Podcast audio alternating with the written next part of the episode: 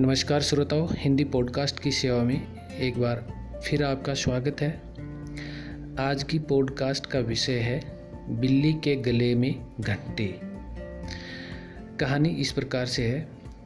एक पंसारी था, उसकी दुकान में बहुत से चूहे रहते थे।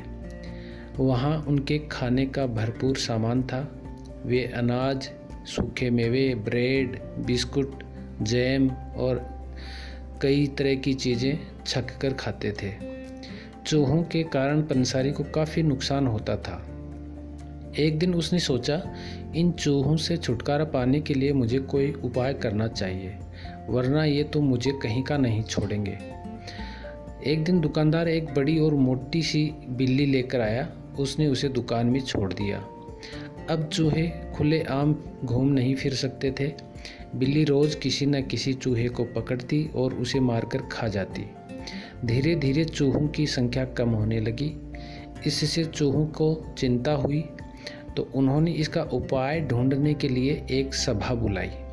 सबने एक स्वर में कहा, हमें इस बिल्ली से छुटकारा पाना ही होगा। पर छुटकारा पाने के लिए क्या करना चाहिए, ये उस सभा में किसी को नहीं सूझा। तभी एक होशियार चूहे ने खड़े होकर कहा, बिल्ली बहुत चालाक है।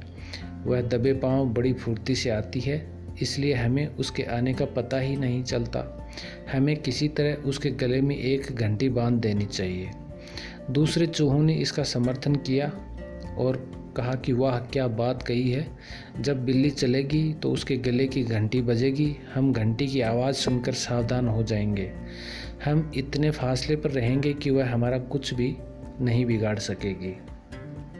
सभी चूहों ने इस सुझाव का समर्थन किया। सारे चूहे खुशी से नाचने लगे, तभी एक बूढ़े चूहे ने, वह काफ़ी देर से देख रहा था, कहा कि खुशियाँ मनाना बंद करो। मुझे सिर्फ़ इतना बताओ कि बिल्ली के गले में घंटी कौन बांधेगा।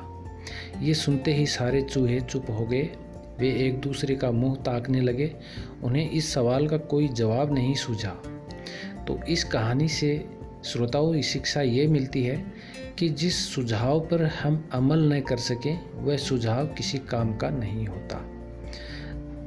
तो आज की पॉडकास्ट में इतना ही था, और उम्मीद है आपको ये कहानी भी बहुत पसंद आएगी। आने वाले समय में हम आपके लिए इसी तरह की और कहानियाँ लेकर आएँगे। तब तक के लिए नमस्कार। धन्यवाद।